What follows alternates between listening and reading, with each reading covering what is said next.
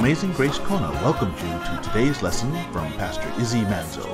Our prayer is that today's lesson will spiritually feed and uplift you. Now, here's Pastor Izzy. We're in Psalm 69. This is a psalm of King David. It's a psalm written for the choir director. Now, there's only three of these style of psalms that we have in the scriptures Psalm 45, Psalm 69, and Psalm 80 all have this as a characteristic. Now, in the Hebrew, this is pronounced Soshaim. Soshaim is the whole category of any kind of lily. Any of the lilies of the field, the different colors, they're all in the lily family. Now you say, what's that got to do? You know how the florists today they tell you, oh, if you give the yellow flower, that means friendship. If you give the red rose, that's for love. And they try to give significance to different type of flower that you give. In Hebrew, if you were to give lilies, lilies represented the joy of spring. We use them in our culture for Resurrection Sunday. A lot of times the church altars will be adorned with lilies, meaning the joy of life coming up. So when this little thing, Soshaim, shows up at the beginning, it's saying, this is a psalm that is about life and joy, exalt, like jumping for joy is the best way I can say.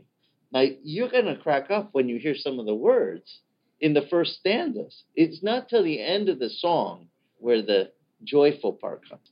Because it says sometimes we have rough times. But God takes our rough times and He takes our sorrow and it says He turns it into laughter, into joy. And so this is a song like that. Starts off with some sad tears and some hard things that David's going through, he's going to pour out his heart in this psalm in the beginning. You'll see. By the way, it's not bad to remember that we can go from having rough times to the end of the song where he has great rejoicing. Because sometimes we need that to lift our spirit. Sometimes the only thing that will lift our spirit when we're in rough times is praising God. So let me show you this psalm tonight. Psalm 69 starts off the words saying, Save me, O God, from waters that have threatened my life, for I have sunk in deep mire, and there is no foothold. I have come into deep waters, and a flood overflows me. Then I am weary with my crying. My throat is parched, and my eyes fail while I wait for God. You have to be going through some pretty bad times to be crying this much. Sometimes people don't realize this. God was going to use this young man, David, to make him king of Israel. And he wanted to work a work in him, and he wouldn't have it so easy. Let me read you just a couple more verses what he says. Those who hate me without a cause are more than the hairs of my head, and those who would destroy me are powerful, being wrongfully my enemies. What I did not steal, he says, I have to then restore. Oh God, it is you who knows my folly and my wrongs are not hidden from you. May those who wait for you not be ashamed through me, O Lord of hosts. May those who seek you not be dishonored through me, O God of Israel, because for your sake I have borne reproach, and dishonor has covered my face. I have become estranged from my brothers, and alien to my mother's sons. Even my own brothers don't like me. You might remember this story when David was a young boy his job was to take care of the family sheep. He was a shepherd boy, and he would be out in the field. It says that that's where a lot of times he made up his songs that he sang. Finally, his father calls him, and three of his older brothers have gone to follow the king to war. And so dad is worried about his son. So he calls for David and he says, Son, get some food, some provision, and take it and give some to the commander. That's like the mark of respect. Give the commander a little gift from me, and then take the rest to your brothers and see how they're faring. The father must have entrusted this young boy enough to send him to the battle line to go check on his brothers.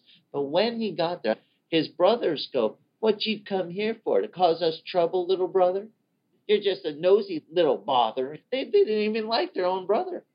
And he's like, well, what's going on, guys? What's happening? And they, oh, shut up, you little runt. You know how brothers can pick on each other, especially the littlest one.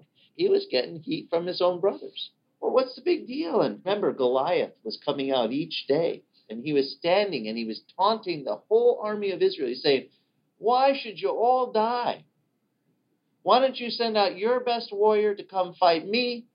And whoever wins, instead of everyone having to die that day, only one man will have to die. It's either me from my army or one of your guys from your army. And whoever wins, the other army has to surrender. That way, not everyone has to die today. It sounds like a pretty good idea, right? Remember, Goliath, he was a giant of a man. And so here he is going, Come on, bring him on. Now, David's like, Well, why doesn't somebody go fight for Israel? Because every day he taunted and then he went back because no one accepted his challenge. And David said, Well, he's taunting the God of Israel. I'll fight him. And now his brothers, Oh, you little rat, you're going to put us to shame, you know, because these are the older brothers who one of them should have stepped up way before the littlest brother steps up. But see here in the psalm, David says, I have become estranged from my brothers, an alien to my mother's son. Now, to say, I'm considered a foreigner in my own house, is that saying you're getting along well with your brothers? No, that's saying they have disowned me. Not only disowned me, they treat me like I am from another planet. There's some rejection that he's experienced. There's some hurt. He knows the pain. He's given us his insight how it feels inside when you go through that rejection from your own family. Now, this psalm comes out of these experiences, what he went through. In verse 9, for zeal, he says, For thy house has consumed me, and reproaches of those who reproach you have fallen upon me. Now, this is a really interesting one because this is actually quoted in context in John chapter 7 when Jesus talks about his own brothers being estranged to him, the end of verse 8 and into verse 9. Did Jesus' own brothers believe in him? No. Like, well, if you're really the Son of God, why don't you just go down to the festival and reveal yourself? We've heard the stories all our lives. Mom keeps saying, You're God's son, and we're just Joseph's son. So why don't you go down there and show yourself? And they rejected him. David had rejection, but some of the things what David experiences will be mirrored by what the Lord will experience. Jesus will go through the similar thing. And Jesus will actually quote some of the very verses in this psalm when we get to the New Testament. In fact, there's a part of this psalm. Well, it's coming up. Let me just read a couple more verses. There's a part of this psalm when Jesus went to the Garden of Gethsemane to pray. Remember, he's like, Father, if there's any way that we could skip this, let this cup pass from me. This psalm has part of the prayer, it's believed, that Christ prayed in the garden.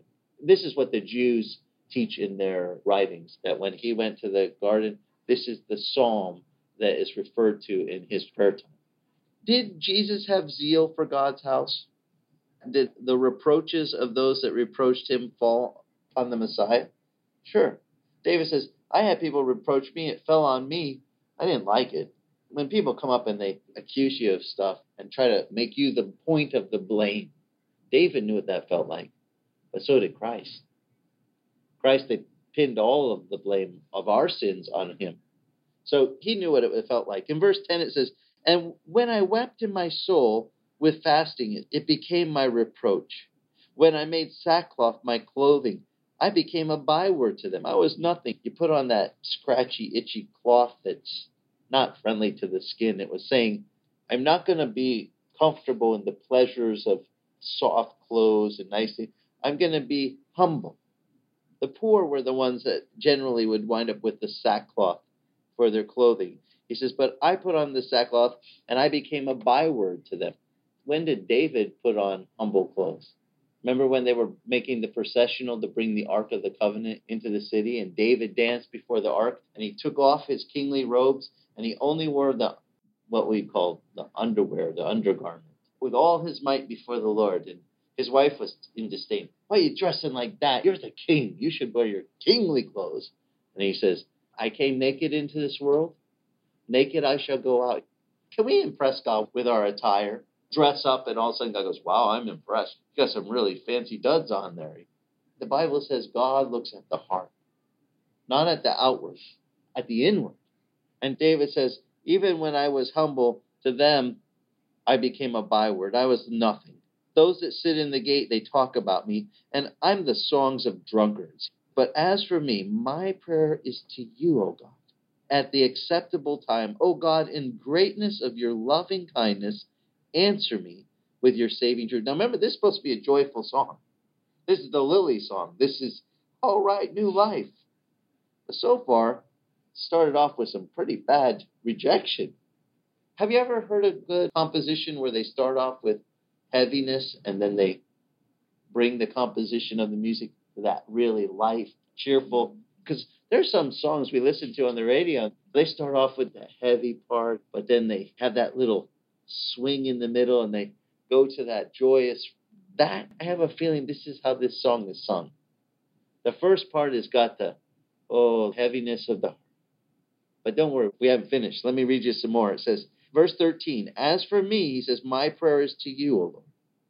At an acceptable time, I pray to you, Lord and you are the God in the greatness of your loving kindness, your mercy, is another translation. He says, Answer me with your saving truth.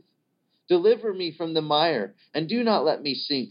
May I be delivered from my foes, from the deep waters. May the flood of the water not overflow me. Remember at the beginning how he said the waters were overflowing him, they were coming to drown him. He says, May the deep not swallow me up, nor the pit shut its mouth on me. Answer me, O Lord, for your loving kindness is good. And according to the greatness of your compassion, turn to me. And do not hide your face from your servant, for I am in distress. Answer me quickly. Now, is that something we can cry out to God when we're in trouble? God, help. I'm in trouble. Answer quick. I'm in distress. He says, Oh, draw near to my soul and redeem it. Ransom me because of my enemies. Lord, ransom me, get me out of this trouble. For you know my reproach, my shame, my dishonor, all my adversaries are before you. Now, this is a really good thing to sing in a church song, to remember how many of our enemies and adversaries are before the Lord. Does he see them? Any of them can hide? Is there any of them that God is unaware of? Could be your health issues. Maybe you're fighting cancer. You think God doesn't see that? He sees everything. Every adversary that ever comes against you, he sees it. The song is swinging now. It's swinging to the God, you're the God of great compassion. And you know, you know every one of my adversaries. And reproach, verse 20, has broken my heart. I am so sick, and I looked for sympathy, but there was none. And for comforters, and I found none. And they gave me gall for my food, and for my thirst they gave me vinegar to drink. Does anyone recognize that verse anywhere else in the Bible? Matthew 27, verses 34 to 48. When Jesus was on the cross and they gave him the sponge dipped in the gall and the vinegar and they brought it to his lips to drink. You know, when I talk about David having this gift of God's Spirit to make these songs, he was gifted not just to sing. He has such a great way of putting things into words, to master at putting the matters of the heart into pen and put it on paper. Some people they can feel it, but they can't express it. He had a gift to express it in a way that could make it where we could, huh, I know how that feels, or I can hear what you're saying there, buddy. And that's a real gift. But he also had a gift of God's Spirit to see things prophetically that would come. And this is one of the gifts what God gave of his Spirit. Now, it's funny because the Bible teaches us God is the same yesterday, today, and forever. In the scriptures, he's introduced in Revelation as the Alpha and Omega. In Greek, that means Alpha is the beginning, and Omega is the last letter of the Greek alphabet, the beginning and the end. Or in Hebrew, the Aleph and the Tov. The first letter of Hebrew, Aleph, Tov is the last letter, the beginning and the end. That's how God is described. He's outside of our time. I mean, when you're called the eternal God, you live forever, how hard is it for God to know what will happen five years from now? Or 10 years? Or for him to look back in time? Can he look back? Five years, 10, a thousand, it's nothing to him. This is why having the Spirit of God in our lives gives us such great comfort. Because his Spirit can guide us in things, can make us calm down when we start stressing. Don't worry, I know what's going to happen. And he even reveals through the prophets some of the things what will happen. He says, Now I'm going to tell you in Ezekiel, all this line repeats a lot of times. I will tell you what will happen before it happens, so that when it happens, you will know that I am the Lord. Just to help your faith, because sometimes we need a boost for our faith. Just I'll tell you what will happen to help your faith. So when it happens, you don't go, oh, you go, oh, God already said that. They say that time is different depending on where you are. If you were on the planet Mars right now, circling around the sun versus where we are on the Earth, it takes us 365 and a quarter days to go around the sun. But if you go to Mars, if you're a Martian, one of their years, because it takes longer to go around, and it's also denser, so we'd weigh like 80 times more than we weigh here just because the density of Mars, the gravity would be pulling us down. We'd be stuck. But they say that the amount of time varies by where you are. If you go way out in the solar system, you're going around, it might take so much longer to get around one revolution around the sun. That would just be one year to those guys. Whereas we're in the inner part going around and around and around. We could have gone around maybe 50 times in the time they went around once. So one of their years would be 50 of ours. Well, if you're the Lord and you're outside of that, he says just one of my days is a thousand of your years. And a thousand of your years is like one of my days. So just let me tell you what's happening a day from now. They're going to give my son some gall and vinegar on a stick.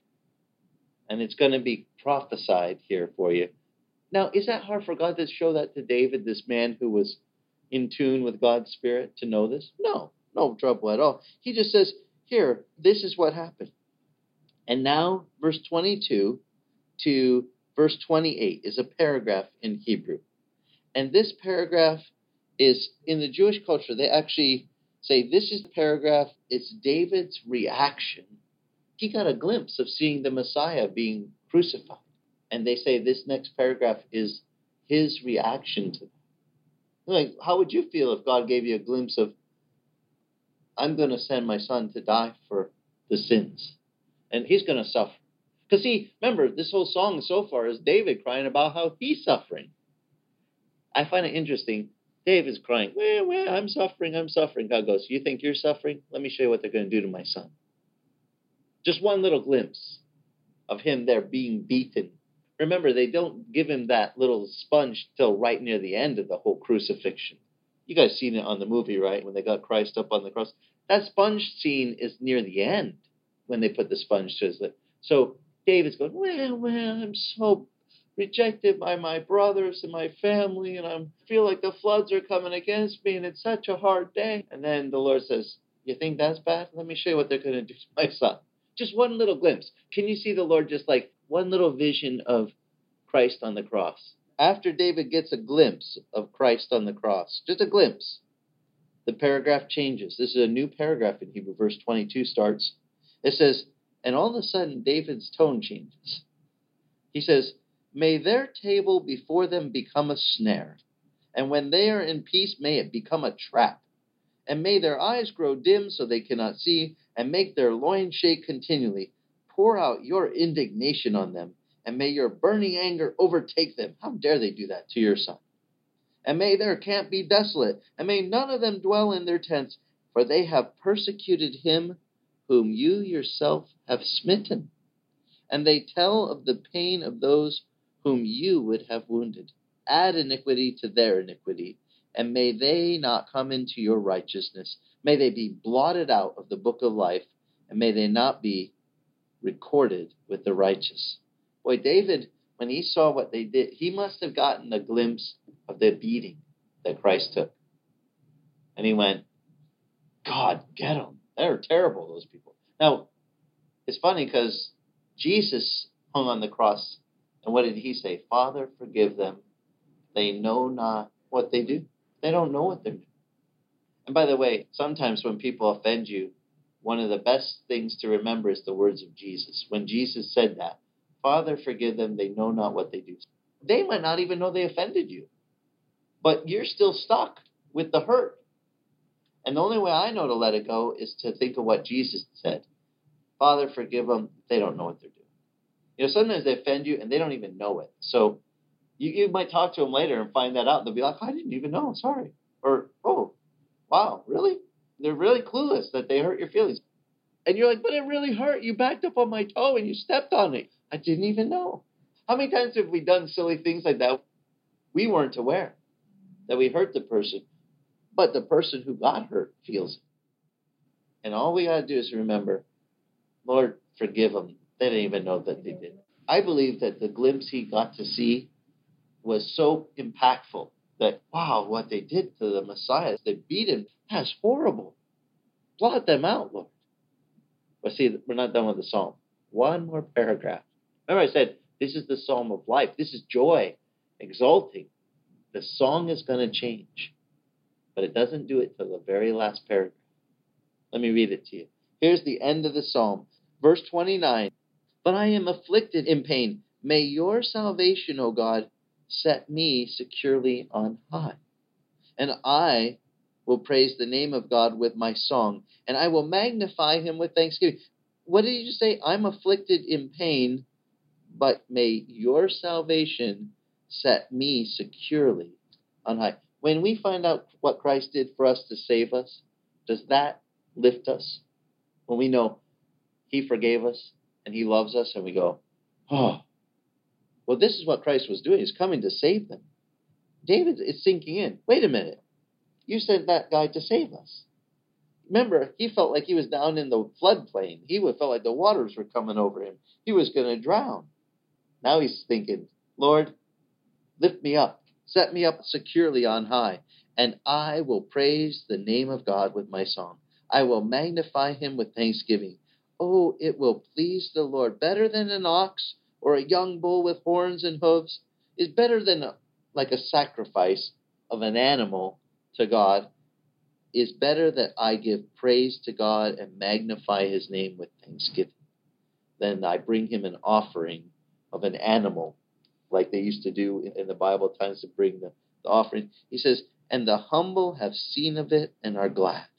And you who seek God, let your heart revive. For the Lord hears the needy and does not despise his who are prisoners. Let heaven and earth praise him. Let the seas and everything that moves in them. For God will save Zion and build cities of Judah, that they may dwell there and possess it. And the descendants of his servants will inherit it. And those who love his name will dwell in it. Here's the new life. At the end, let the people praise God for what he did. He provided salvation. Now, you can't need salvation if you're not in a pickle. You don't need a Savior to get you out of no trouble. But spiritually, in our sin, are we in trouble? Yeah. I mean, the Bible says all of us have sinned and fall short of the glory of God. We all need a Savior. So this psalm is pointing out in the low times, we need to be able to cry out to the God who saves us. And the good news here's where the new life comes. Here's where the lilies come out. He says, And God, you save. And you don't just save, but you will make it to where we have a place to dwell. We get to dwell and we get to have those inheritance what you have for us. Now, when we read the New Testament, do we hear that in the New Testament that Christ has a place for us? Do we have an inheritance awaiting us? Yeah. But when we're down, we forget that we kind of get our eyes on ourselves. We get self pity, get bummed out, and then we're like, oh, this is really bad.